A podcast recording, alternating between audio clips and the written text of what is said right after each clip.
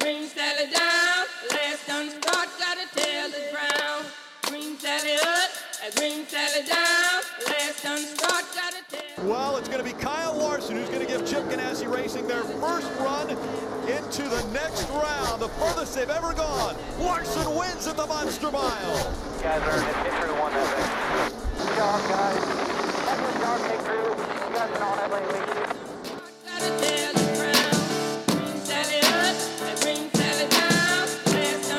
Welcome back to another edition of the Full Tank with Phil podcast. This is the only podcast out there where you're going to get NASCAR gambling talk through the whole thing. That's what we are. That's what we do. And we've got a great episode coming up. We are going to break down a very strange Dover race. I think strange is the right word for it. So we're going to talk about that. We're going to discuss how our picks from last week went and just the race in general, because there's, a bunch of stuff you could really pick on there. And then, as we've been talking about and as the guys on TV have been talking about, we've got Talladega coming up. I mean, in case you've been living under a rock, that's what's happening this weekend. That's right. They are going to Talladega for the playoff race. And anything can happen there. So we're going to do our best to give out some picks to win the race and some top tens, some head-to-head picks. So it's going to be a challenge. We're a little preview there for you. It's a tough one, tough race to pick winners at.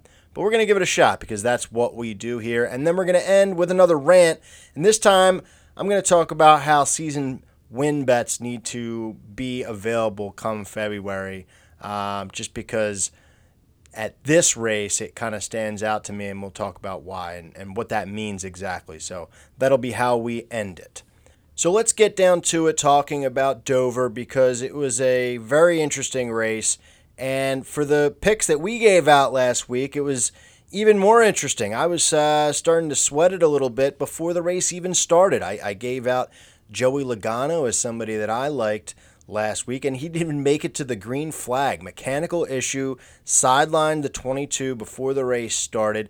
Something very strange that you don't see every day, especially in the playoffs, especially to someone as high of a caliber as the 22 and Joey Logano, defending champs, and they're having mechanical issues that early, knocks them out. Puts them in a bit of a hole for the playoffs overall. Then another guy who I really liked, we talked about Chase Elliott at length last week. I really liked him to win that race, and 10 laps into the race, he has an engine blow up. So I was really feeling it, because I wasn't sure if we were going to pull through, giving out somebody that would win the race. Lucky for us, we did have Kyle Larson pull it out for us at the end, which was really great. I was saying last week, I can't quit Kyle Larson, and I am so glad that no one convinced me to quit him last week, because it would have been really tough to take. So finally, all my love and support for the 42 really cashed in for me on Sunday on a pretty boring race overall, actually. If I didn't have the 42, if I didn't have money on him, it would have been even more tough to take. So let's kind of dissect it a little bit. I would say that the most exciting part of the race was actually before the race even started, with all the craziness that happened with Logano and dropping out. The sideline reporters, the pit reporters were going nuts trying to scramble and figure out what was going on. And then to have something happen to Chase right after that, right after the race started, 10 laps later, was even more bizarre. And it seemed like that was really all we were talking about the rest of the race. Now, the drivers came out of Dover super pissed off, talking about how impossible it was to pass, and it showed watching the race. I mean, Larson only won the race because he won the race off of pit road. His pit crew got him into first place, and he was able to hold on to it for an extended amount of time in that third stage. And it was, I'm glad that I had money on it. It was a race that you would really hope that people, had something on it, because if they didn't, it was really boring to watch. It really does seem like NASCAR is going to have to do something about Dover And they've doubled down and said that they're going to use that same package there next year. So, you know, they pretty much said to the drivers, get used to it. But here's something that's very telling. As someone who's consuming the broadcast on both radio and television last week, as I was coming home from being away, listened to it on the radio, and then I popped it on the TV at the end. It didn't matter which way I was, you know, consuming the race. Everybody was talking about Talladega. So it's almost like Dover is just an afterthought. Coming into the race, it was, hey, got to do well because we know what's next week. It's Talladega. Anything can happen. They talked about it with the Logano thing, with the Elliott thing. Hey, Chase, you know, are you nervous about Dega? Then at the very end, Larson wins the race, and what does he say? I'm just so happy that we have this win so we don't have to worry about Talladega. Talladega is such a big deal that it overshadows Dover, and when you put out a race as poor as that, there's no wonder why everyone's, you know, kind of skipping over the Dover race. It's kind of silly. So very strange, somewhat boring race, but you know, I liked it at the end because the one guy that I had left. I also I think I took money on Blaney at one point. He got knocked out, so it seemed like all my guys were you know, dropping like flies, except for the 42 holding strong for me. Now, a couple head-to-head action. I went hard against. First of all, I said if you were going hard against Kyle Busch, you would cash in, and I was right about that. Cousin Greg was dead on with his lock of the week. He took Truex over Busch, and that cashed in nice and handsomely. But I brought William Byron back from the dead. I said he was dead to me, and then I said, you know what, it's October, season of zombies. I'm going to bring him back from the dead to beat Alex Bowman in a head-to-head matchup. And my God, Byron just has something against me. I don't know what it is. Bowman went up and finished third at Dover. That was shocking to me. And quick shout out to Bubba Wallace. What kind of coward are you? You're going to do all that shit talking after the race the week before, and then you're not going to do anything actually on the racetrack at Dover? Shame. For shame. You know what I'm saying? I was counting on him to wreck Bowman, and Bowman survives and finishes third. So very strange race overall at Dover. So let's put that behind us. We'll cash our ticket for Larson's win, and we will move on to what everybody was talking about, Talladega. This coming Sunday, this is officially going to be the hardest race that I've had to try to pick winners for since I started doing this podcast, but I'm up for the challenge. I'm kind of figuring out my strategy, and I'm going to share that with you and kind of let you pick and choose how you want to cherry pick the guys who I like this week, because I think you could break them down into different sections, right? You have guys who are strong here, then you have guys who are desperate, you've got guys who are long shots, and then kind of everybody in between. And you could study this racetrack until your eyes pop out of your head, and I think you still might come up way short. That's how hard it is to predict something here, because it is truly the most unpredictable racetrack. It's the home of the big one. This is the... You could have a guy dominating the race up in front, and just like that, he's out of the race because somebody gets in the back of him trying to make a pass, and, you know, about 15 cars also pile up behind him, and then you might have five guys you pick to win on the race, and all five of them are knocked out instantly. That's the type of racetrack we're heading to.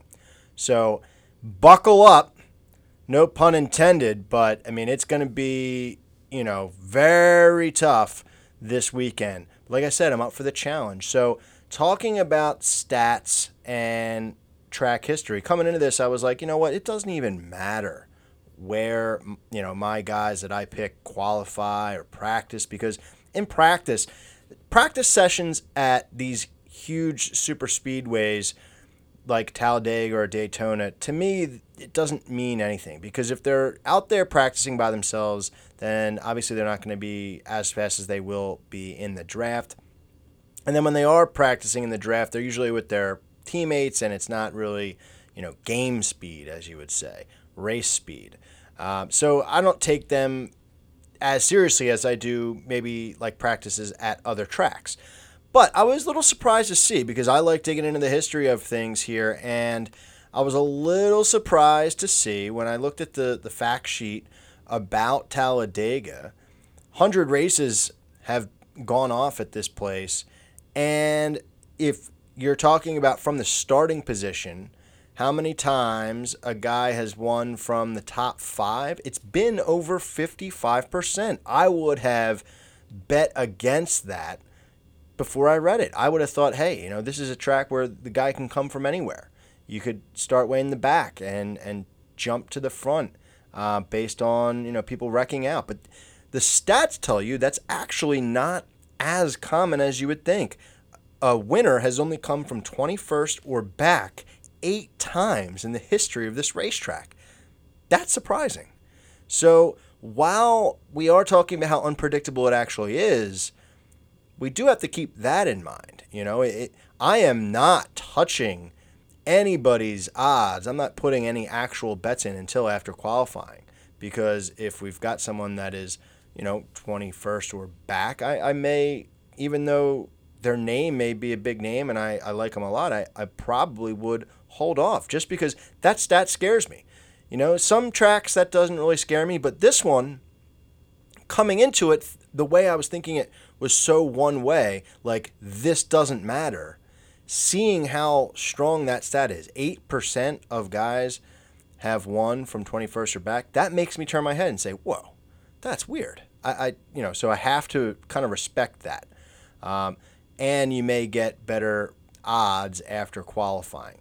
Now, let's talk about the odds, because this is a track, I mean, you knew coming into it you're going to get the best odds you would on any driver that you like. Joey Logano is going off as the favorite at plus 800. That is the best value for a favorite of anybody that you'll see the rest of the year.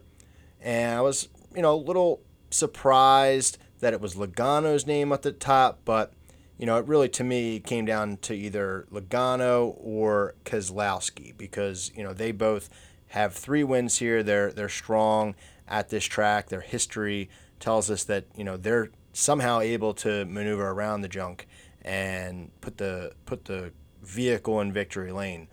I would guess that they have Logano going off as the favorite just due to desperation. Compared, you know, talking about what happened last week, he's clearly part of a team that can win, and, you know, why not? Some of these other guys up at the front, Chase Elliott, talk about desperation. So the 2 guys who wrecked out before the first 10 laps yesterday are the 2 favorites. So there has to be something to that. Clearly, they're going to take risks at this place and, you know, try to put the car up front early. So Logano and Elliott. Elliott's going off at 10-1, plus 1,000. Also 10-1 is Keselowski. Then Kyle Busch. The best odds you're going to get on Kyle Busch to win a race for the rest of the year, plus 1,100, 11-1.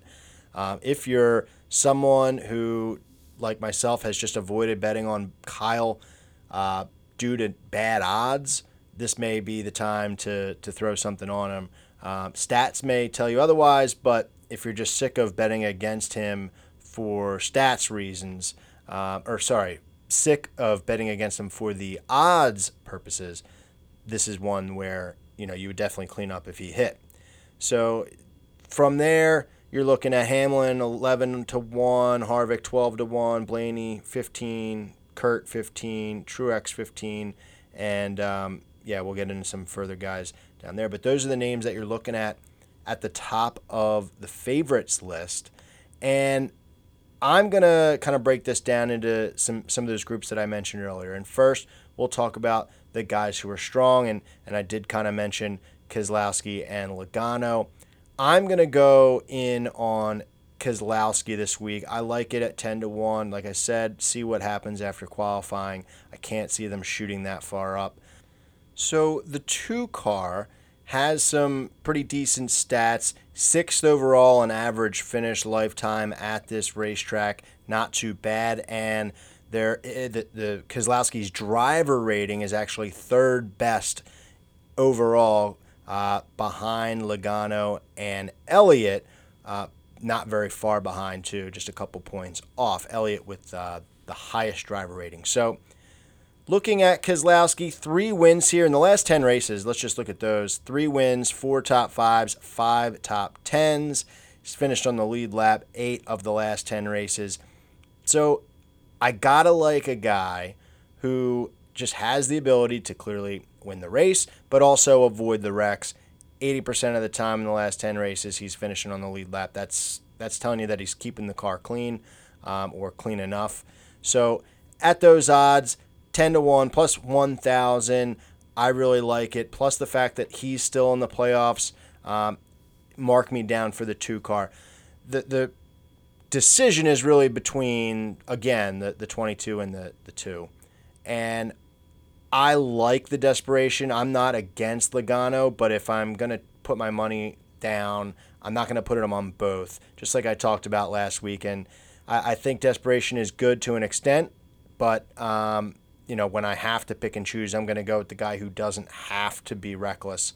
And also, at Dover, I mentioned this in the Dover recap section, how Logano did go back out onto the racetrack, and he pissed a lot of people off. And I talked about how Bowman pissed some people off, and it might come back to haunt him. Logano pissed some people off, including Denny Hamlin, who they have all sorts of history of wrecking each other and really not liking each other. But it wasn't just Hamlin. It was a bunch of people. He was getting in their way, like 20 laps down when these guys are passing for the lead. And it really didn't make sense to anyone other than Logano fans. So he's going to have some guys out there who really aren't going to give a shit if they need to run him over or put him in the wall at some point in the race. So give me the 2 car at plus 1,000 at Dega to start my winners. Then we're going to roll that right into another guy who is consistently strong here. And this might come to be a little bit of a surprise for some people, but it's Kurt Busch. In the last 10 races, he's got the 3rd highest average finish of 9.4. And the 2 guys ahead of him have only raced here 1 time. We'll actually touch on them later. So if you're talking about guys who have been here more than 5 times, he's the best in the last 10 races. And he's finished on the lead lap 9 of those 10 times. No wins, but 2 top 5s, 7 top 10s, and a pole. So Kurt Busch, he's on the Chip Ganassi camp. They obviously got a huge win last weekend. We talked about how they were going to be funneling funds into the Larson machine, and, you know, really kind of bailing on the 1 car. But I think they get that win. And winning is contagious. That race shop is going to be electrified this week. And, you know, when you have a guy like Kurt, he's a veteran. He's obviously very good here. I think he's someone that could go out now. The shadow around that organization, the pressure around that whole organization of getting the 42 into the next round of the playoffs is off.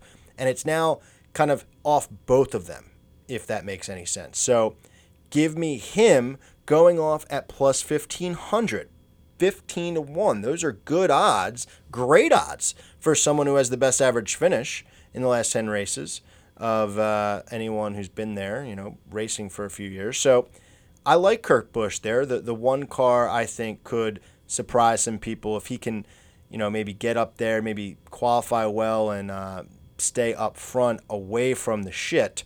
If he's there in the end, I think he could be a force.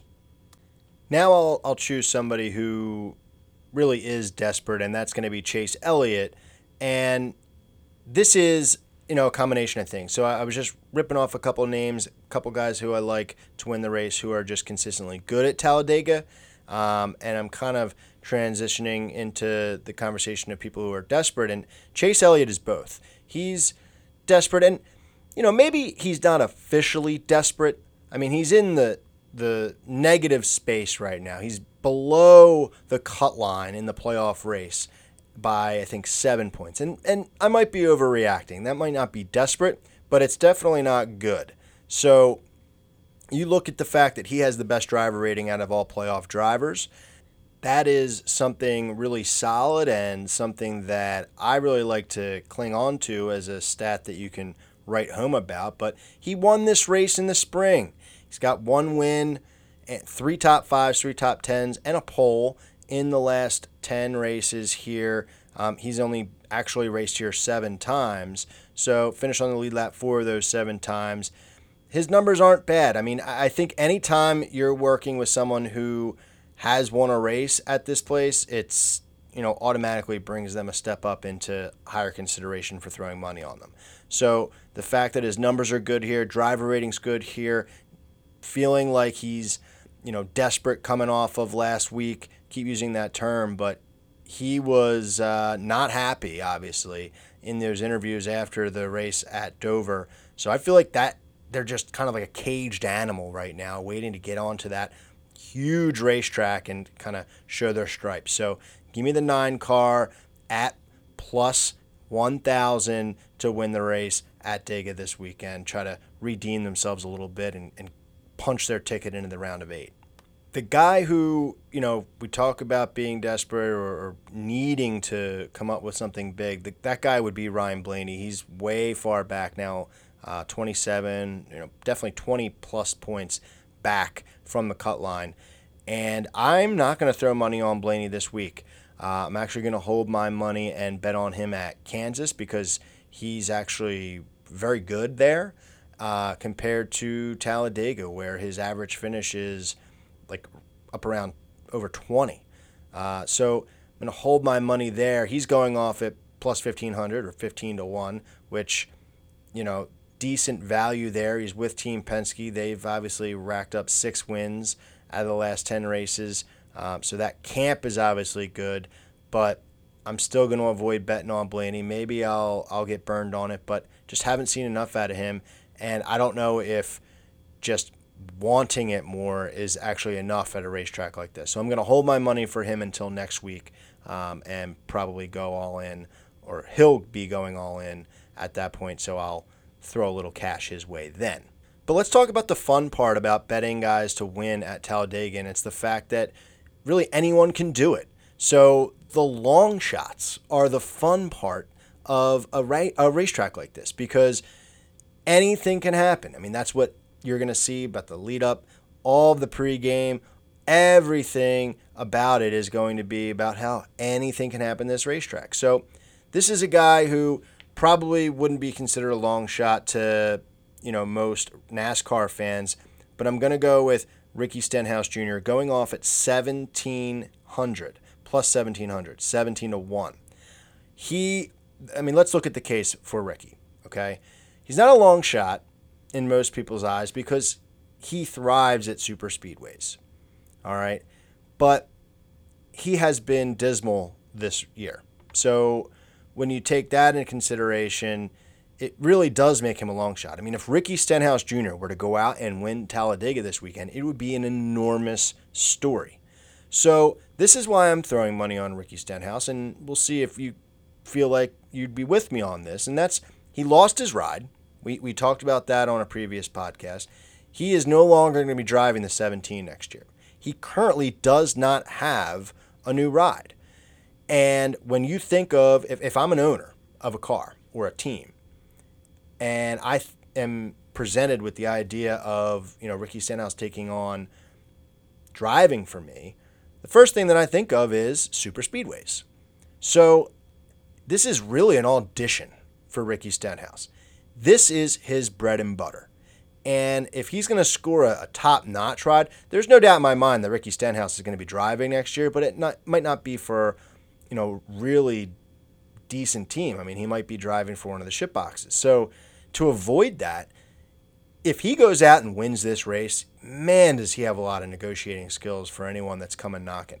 So I think he's going to be driving his best race this weekend on Sunday to give himself that leverage at the negotiating table to be able to get a better ride. So at plus 1,700, 17-1, lock me in for somebody like that who has all of this on their shoulders going into the weekend. I love that. After that, now we really get to talk about some long shots. And these are some names that I'm going to throw money on just for fun, just because of the type of race it's going to be. Looking at the statistics, it may surprise you to learn that in the history of active drivers, so this is all races, not just the last 10 races, the third best average finish is Ty Dillon. Now, he's only raced here 5 times, so small sample size compared to these guys who have been going here like 37 times, a lot more chances to wreck out. But Ty Dillon has finished on the lead lap 5 times in 5 races. He doesn't have much to show for it. He has not cracked the top 10, but why not now? And going off at plus 6,600, why the hell not? You know, that's the fun of this racetrack. So if you want a long shot, he's got an average finish of 14.2. Not bad. 5 races. Like I said, no real stats to show for that effort, but I'm going to throw, you know, a little something on the 13 car. They got a pretty cool paint scheme this week, so chalk it up. I like it. Ty Dillon and somebody, if maybe that's, you know, a little too outlandish, Daniel Suarez is right behind him. His average finish is 14.4. He does have a top 10 here in 5 races started, 4 finished on the lead lap. So Suarez, obviously somebody we've talked about at length in the past. He's somebody at going off at plus 3,300, so you split the odds in half there, but still pretty favorable if you throw a little tiny bit on him and just see what happens. I like that. Mark me down for the Suarez machine as well.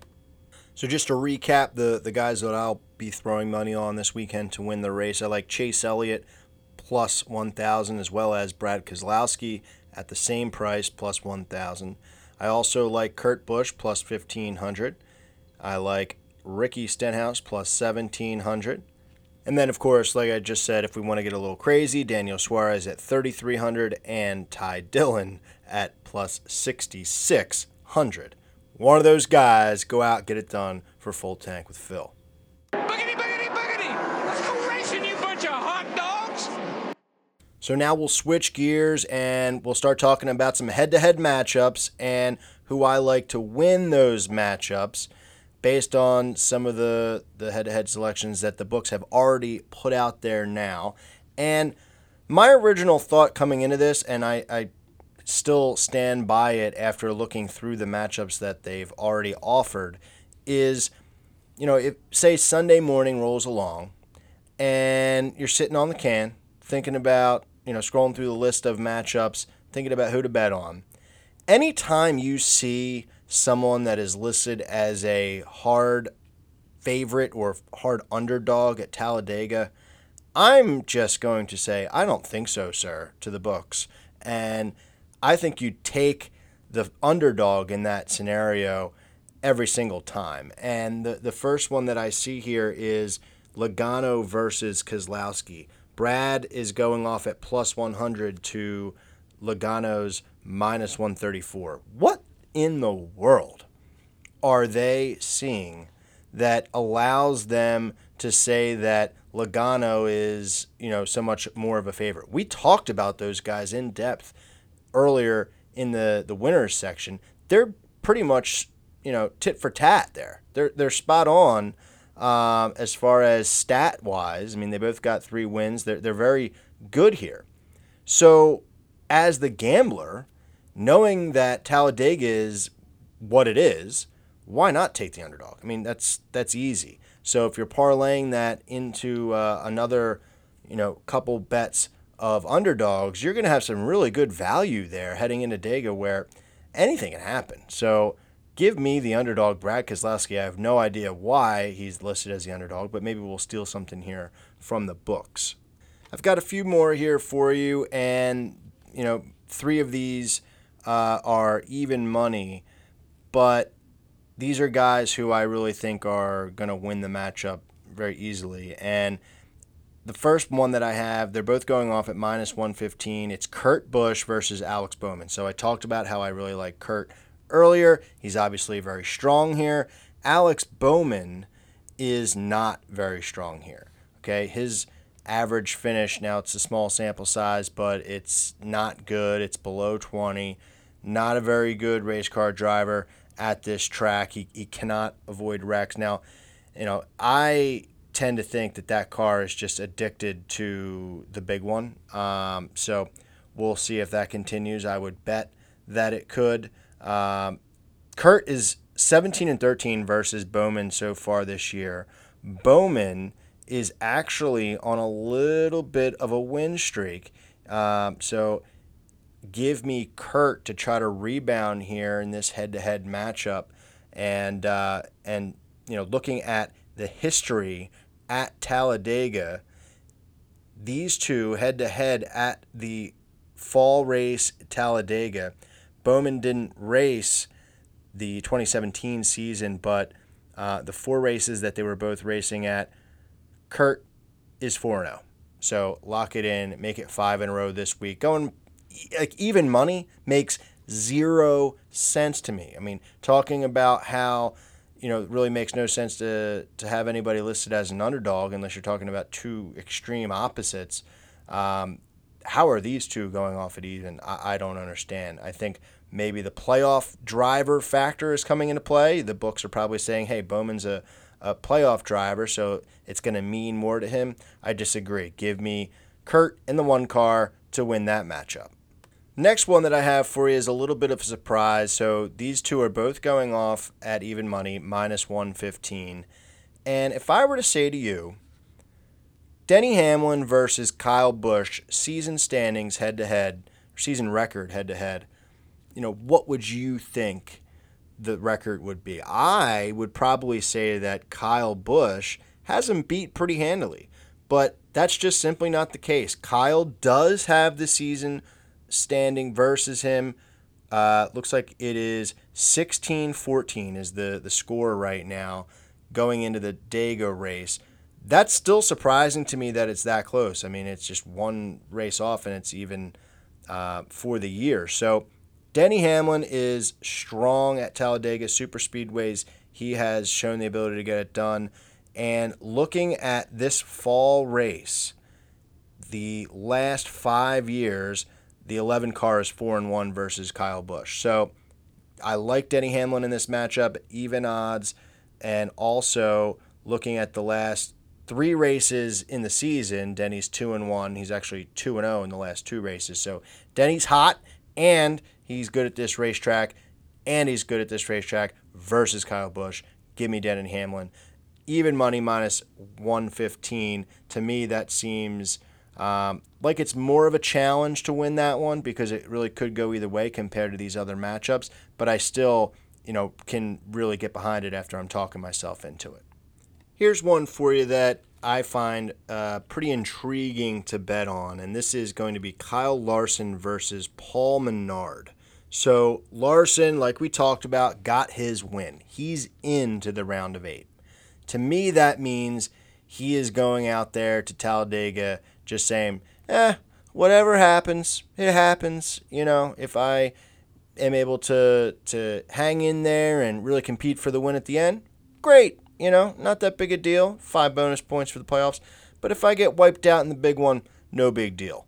And you're looking at Paul Menard, who this is the end of his career. He's retiring at the end of the season. So I think if there's going to be a racetrack where, you know, he can celebrate winning any of these tracks at the end, he doesn't have many career victories. Talladega would be a huge notch on his belt. I would bet that Paul Menard has sat down since retiring and circled Talladega as like, boys, if I can get one, this is the one I want. And he's actually not bad here. Average finish 16, 7th out of all active drivers in the last 10 races compared to Kyle Larson, who is 17th. His average finish here is 21st. So he's actually got better numbers than Larson. They're going off at even value, minus 115. At surface level, I'd be like, yeah, give me Kyle Larson all day. But then when I start to dig into it and I start to think of the human element a little bit, I'm really starting to like the 21 car. So this is one that I will be monitoring because I think that after qualifying, you'll be able to get some better value on Menard. And at that point, I would definitely say lock it in, because I think Larson's going to take the day off. It's just a Sunday stroll for the 42, I think. The last one that I have for you is one that I, really didn't see myself trying to bet on, and that's Ryan Newman versus Austin Dillon. Now, the thing that got my attention to this one is the fact that Dillon is going off as an underdog. He's plus 100, and I just think that it's kind of, silly not to take someone who is, unless it's a clear-cut better driver. I think it's a little silly not to try to take advantage of those odds. So digging into the numbers a little bit, these two, the tail of the tape this season, Newman's been really having his way with Dillon. 21-9 is the season score head-to-head. But at this racetrack in the fall, it's actually only 3-2 Newman. And the last three races, it is actually 2-1 Dillon. So, and last week, Dillon actually finished better than Newman. So there's a case to be made to take Dillon. And I think, I've been looking for a reason to try to get behind the three car recently. He really hasn't been showing me much. But, he won before at a super speedway. It was Daytona, but they're very similar in the way the races actually play out, so he clearly has the ability to kind of maneuver through these types of races. And if he's done it once at a track like that, why not have the ability to do it here? So give me the three car plus 100 to lame duck Ryan Newman. He's still probably frustrated with the ending of his playoffs, so I like the three to maybe try to steal one from Ryan Newman in the 6 team. So again, just to kind of recap who I like in the head-to-head matchup, and you technically could parlay this if you wanted to. I might do the same. So Kurt Busch, I like him minus 115 over Alex Bowman. I like Denny Hamlin minus 115 over Kyle Busch. Give me Brad Keselowski as the underdog, plus 100 over Joey Logano. Austin Dillon, also an underdog, plus 100 over Ryan Newman. And then in a strange one, I didn't see it coming, but I really like it. Paul Menard, minus 115 over Kyle Larson. Those are my head-to-head picks for this week at Talladega. Vegas, baby, Vegas! So now we'll transition into a section that I've actually skipped the past couple weeks, and that's betting on some guys to finish within the top 10. And at Talladega, I feel like that's a really fun bet to make, just because there could be some huge wrecks, especially late in the race, and then you end up with like 11 cars limping to the end. And one of these guys who you never really see up there could be one of those drivers that sneak their way into the top 10. I've already mentioned Ty Dillon as a complete long shot to win the race. Obviously that's just more silly than anything else, just for fun. But if we're talking to finish in the top 10, Ty Dillon, he's never done it yet, but he's going off at plus 6,600 to win the race. He's going off at plus 700 to finish in the top 10 right now. So, yeah, I would say with an average finish of just over 13 that Ty Dillon could finish in the top 10. Why not? That's a pretty solid value pick. Some other guys to actually keep your eye on are some of those guys who are way down the list in terms of odds, but the last race earlier this year, we had a couple rookies finish in the top 5. Ryan Preece finished 3rd here in the spring, which is shocking to me. Ryan Preece is also going off right now at around plus 700 to finish in the top 10.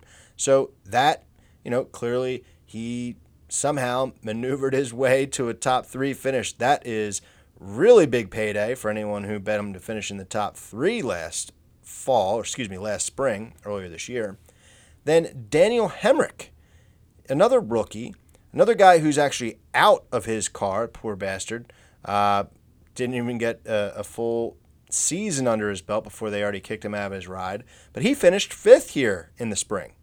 So, like I said, who knows if it'll happen again. Tough call at this racetrack. But Hemric is plus 1,000 to finish in the top 10, and that's right now. It'll probably be even better odds, you know, on Sunday.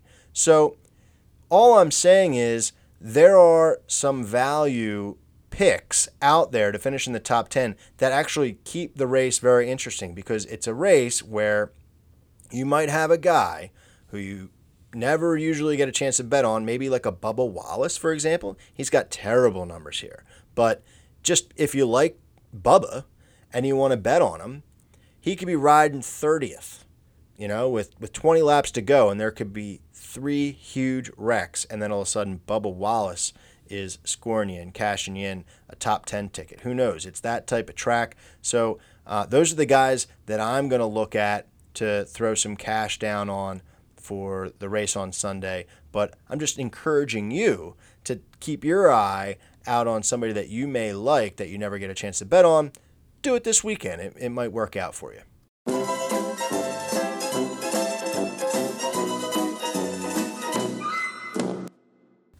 Okay, so to end the podcast this week, I do have another rant, and this is just yet another suggestion of a way to make gambling on NASCAR more fun. And this is just an idea for a different type of bet that is not currently available out there that I have seen at any books. So talking about season win totals for drivers in NASCAR, season totals are something that you see in every other sport, whether it be football, basketball, hockey. It doesn't matter what sport it is. There's an opportunity to bet on a team over under how many wins they're going to have on the year. And in those sports, it's a little bit more challenging, I think, as the gambler to, you know, make and hit those bets. In NASCAR, I think the reason it doesn't exist right now is because it's probably tough for the books to set lines that are challenging enough where they could make some money. But I definitely think that it's possible. So I wanted to bring this up at a racetrack like Talladega because I think it would be, you know, just throwing out a random example, and then we'll get back to kind of how to make this work. But imagine, if you will, you had Ricky Stenhouse Jr. The over-under for him on the year could be like 0.5, right? You're going into Talladega. This is your shot, okay? So if they set the line at a half a race, basically saying all he needs to do is win one race this year and you hit your over-under, this is the last chance, last gasp that ticket has to cash in. And that makes this type of race really fun. You know, so the way that I could see this going down, I mean, you're going to have decent numbers for the bigger guys, right? So over under 5.5 for someone like Kyle Busch, Martin Truex, Kevin Harvick, the favorites every year. But where it really gets tricky is the guys at the bottom, because you could just say, okay, the over under for Ryan Preece is a half a race and just take the under every single time. Now, I do think they would have to kind of shut stuff like that down, shut the stuff down where the guys clearly who aren't going to win races, you're not going to be able to allow people to bet on the under for guys like that. But I think for the majority of drivers out there, you should present the ability to bet over under win totals. And maybe for someone like Austin Dillon, the bet to say, I'm going to bet under a half a race for Austin Dillon. So you're essentially saying he will not win a race this year. Yeah, the odds should be, you know, like minus 10,000. So that makes it a little bit more discouraging for the fan to just take the easy money. But I really think it'd be fun come February to be able to go down the list. The books put the list out of the over-unders for the year, and you just throw some cash on pretty much every driver, up, down, over, under, whatever you want to take on each guy. And then you have that list for the year. So if you're not betting on the actual race that weekend, maybe you just couldn't get a chance to throw any money on it, at least you have something on it, you know? I take Chase Elliott over. Maybe I didn't throw anything on him for that particular race, but if he wins that race, man, just gets me one step closer to cashing that ticket. I like this bet in other sports. I think it makes, you know, every game interesting, and it would just be another way to make every race interesting on the NASCAR schedule. My hope is that come this February, they do have these types of bets available, some future NASCAR bets other than who will win the championship, because it'll allow them to kind of reset. I mean, gambling has really taken off in general since the Daytona 500 this season.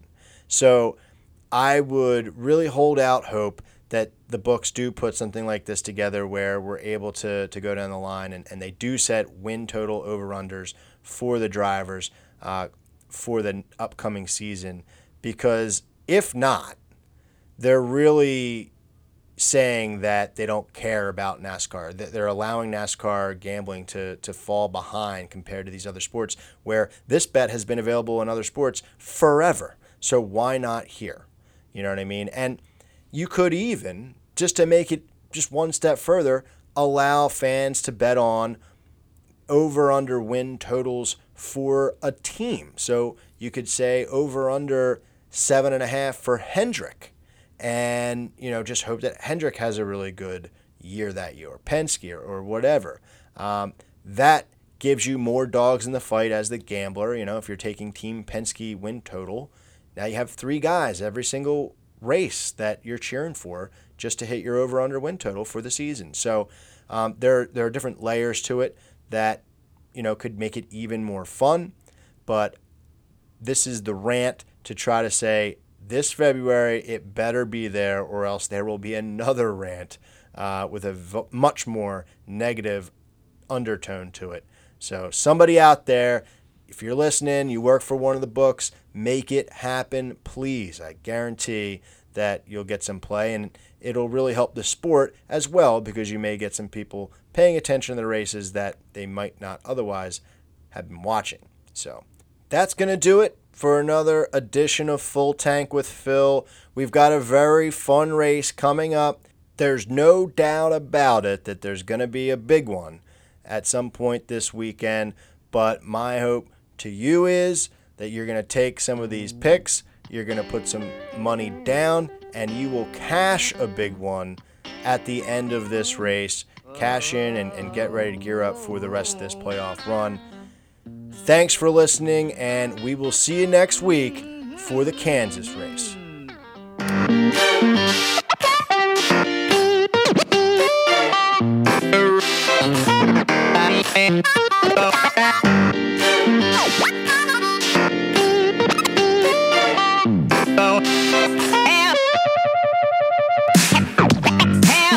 Place to go. Have no place to go, darling. Have no place to go. Have no place to go.